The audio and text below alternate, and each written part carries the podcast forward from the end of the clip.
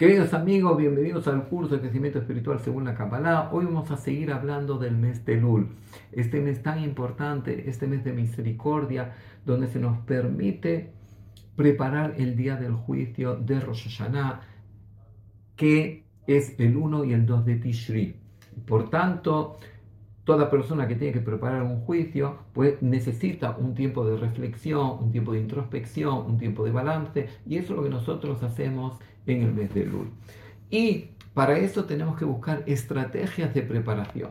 Y el Talmud, en el Tratado de Rosh Hashanah, página 16, en nombre del Rabbi Isaac, dice, hay cuatro elementos que rompen el mal decreto.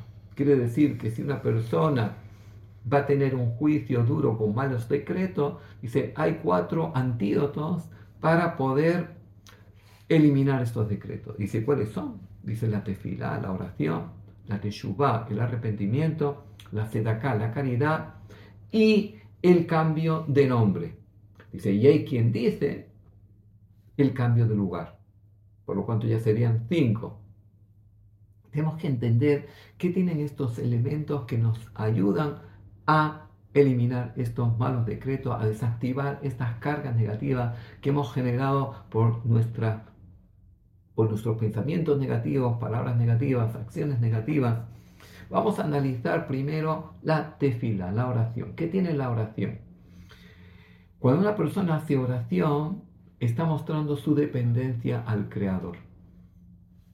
Quiere decir que cuando una persona se para frente al Creador y es una oración, es reconocer que mi vida depende de ti, mi sustento depende de ti, mi salud depende de ti y por tanto es reconocer que todo lo importante que yo tengo está en manos del Creador. Porque una persona puede tener hoy muy buena salud y nadie le asegura que al día siguiente va a seguir teniéndola o una persona puede estar eh, en un estado de, eh, de salud muy equilibrado y de pronto puede venirle un paro cardíaco y con eso morir. Y por tanto, cuando una persona hace oración, es ponerse frente al Creador y decirle, yo pido tu auxilio, pido tu ayuda, porque yo sé que yo no controlo, no controlo mi longevidad, no controlo mi salud, no controlo mi sustento, no controlo mis hijos y por tanto me pongo en tus manos.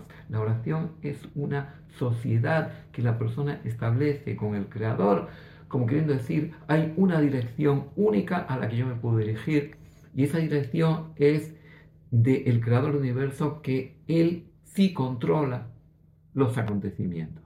Y por tanto, cuando una persona muestra esa dependencia con respecto al Creador y asocia al Creador en su vida, pues el Creador va a decir, ah, tú me asocias a mí, pues yo te voy a ayudar.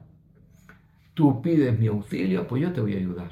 Y por tanto, la oración es un momento de introspección, es un momento de dependencia y es un momento donde la persona reconoce que el único que puede ayudarle es el Creador. Por tanto, Dios dice, por ley de causa y efecto, tú reconoces que yo soy el único que te puede ayudar, pues yo te voy a ayudar. Tú estás ahora en una problemática, pues yo te voy a ayudar en esta problemática. El segundo elemento es la teshuva, el arrepentimiento. ¿Qué quiere decir el arrepentimiento? Que una persona cambia sus acciones, una persona pide perdón, una persona eh, se arrepiente. Y por tanto, dice Maimónides que el arrepentimiento tiene tres partes. Tiene una primera parte que es la jarata, que la persona se arrepiente de la mala acción que ha hecho. Un segundo elemento que es el vidu, la confesión. Y un tercer elemento que es recibir sobre él que en el futuro no va a reiterar. Ahora, ¿Qué quiere decir? Que cuando una persona comete una mala acción, no solamente está creando una deuda hacia afuera, sino está generando una carga negativa en su alma. Si una persona, por ejemplo, ofende a otra, ahora yo estoy en deuda con él, pero esa mala acción ha generado una carga negativa en mi alma. Cuando yo me arrepiento, desactivo esa carga, atraigo la luz de misericordia divina para desactivar esa carga. Pero cuando yo voy y pido perdón, pues ya elimino la deuda pero para que ese arrepentimiento sea verdadero, yo tengo que tomar un compromiso de no reiterar. Y por tanto, eh, la teshuvah, el arrepentimiento es como una transformación que la persona hace de su personalidad. Y de ahí que podríamos decir, es verdad, sobre esta persona X hay un decreto de término, pero esta persona ya se transformó y ahora es Y. Por tanto, ya ese decreto ya no va a caer sobre él. Y aquí también vemos por la ley de causa y efecto. Es decir, si tú muestras tu arrepentimiento, despiertas la misericordia divina y haces que Dios, en lugar de juzgarte desde la justicia, te juzgue desde la misericordia. Es como un hijo que tuvo un mal comportamiento con el padre, el padre en ese momento está en rigor, pero luego si el hijo viene, se disculpa, se dispensa, pide perdón, pues hace que esa justicia se transforme en misericordia y que el padre le perdone y que esa consecuencia negativa que el Padre quería atraer sobre él ya no venga. Luego tenemos la sedaka, la caridad. ¿Qué tiene la caridad? Cuando eh, el, rey, Salomón habla de la caridad, dice sedaka taxil mimame, que la caridad libera de la muerte. Dice, ¿qué quiere decir? ¿Por qué? Dice, porque si tú ves una persona eh, que está en una situación muy, muy complicada económicamente, y tú vas y le das una ayuda económica, es como darle la vida. Y por la ley de causa y efecto, tú diste la vida a esa persona, es digno que Dios te dé la vida a ti. Quiere decir que la caridad es un acto de misericordia altruista hacia otra persona. Y por tanto, Dios dice, tú hiciste misericordia altruista con esa persona, es digno que yo haga misericordia altruista contigo. Y por tanto, por ley de causa y efecto, la acá la caridad tiene esa fuerza de limpiar eh, cargas negativas que Dios no juzgue desde la misericordia en lugar de la justicia. Luego dice el cambio de nombre. ¿De quién aprendemos el cambio de nombre? Lo aprendemos de Abraham y Sarai. Abraham y Sarai, dice, no podían tener hijos, pero Abraham pasó a ser Abraham y Sarai pasó a ser Sara y ahí ya pudieron tener hijo y de ahí nació Isaac de forma milagrosa, pero tuvieron un hijo. Quiere decir que el cambio de nombre genera el cambio de decreto. ¿Por qué? Porque una persona cambia el nombre es como cambiar la identidad. ¿El nombre qué es? El nombre es la identidad de una persona. Momento que tú cambias tu nombre es como un ser nuevo. Y por tanto, Dios dice, sí, sobre esta persona tenía que venir un decreto, pero esta persona ya no es el mismo, ya cambió, cambió su identidad. Por tanto, es digno que yo sea correspondiente con él, porque ya no es el mismo. Quiere decir que ese cambio de nombre tiene que venir también con un cambio de comportamiento. Y finalmente dice el cambio de lugar. Dice, ¿dónde lo estudiamos? Dice también de Abraham. Dice que cuando Abraham estaba en Haram y Dios lo bendijo, dijo Ezeo te gadol, haré de ti una nación grande. Aquí en Haram no vas a poder tener hijos, pero cuando vayas a la tierra de Kenam, ahí vas a hacer, vas a tener una nación grande. Aquí no vas a poder tener riqueza, pero cuando vayas a Kenam vas a poder tener riqueza. Quiere decir que el cambio de lugar generó un cambio de decreto. Dice, y por tanto, mm, dice revisar, dice, hay quien dice que este elemento de cambio de lugar también es importante para cambiar sus decretos. Dice, ¿qué quiere decir? Porque una persona cambia de nombre es como un nuevo comienzo, pero también cuando cambia de lugar es un nuevo comienzo.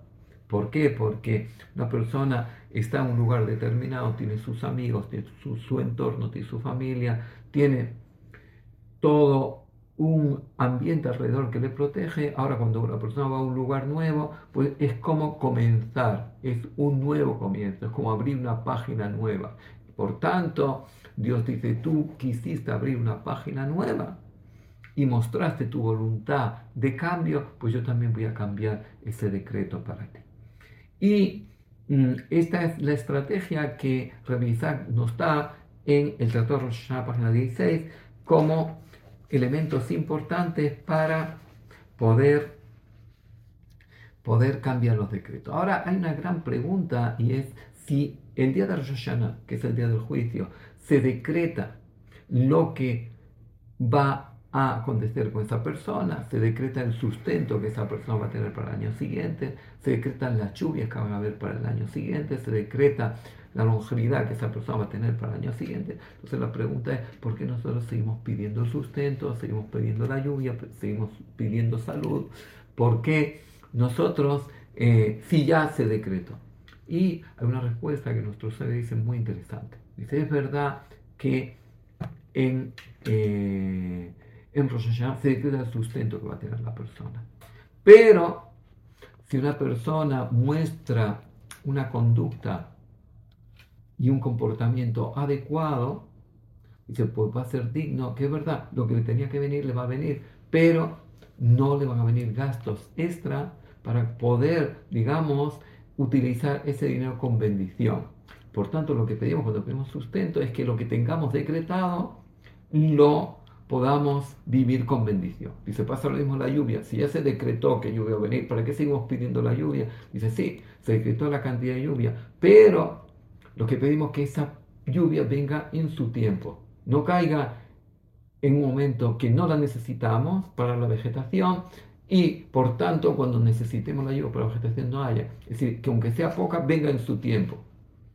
Porque si viene a destiempo, pues no nos va a servir. Y por tanto, eh, es verdad que en Rosh Hashanah se decreta, pero lo que pedimos y, seguimos pidiendo es que eh, todos esos decretos, pues, sean lo más óptimos para nosotros, para que nos sirvan de bendición y no lo contrario.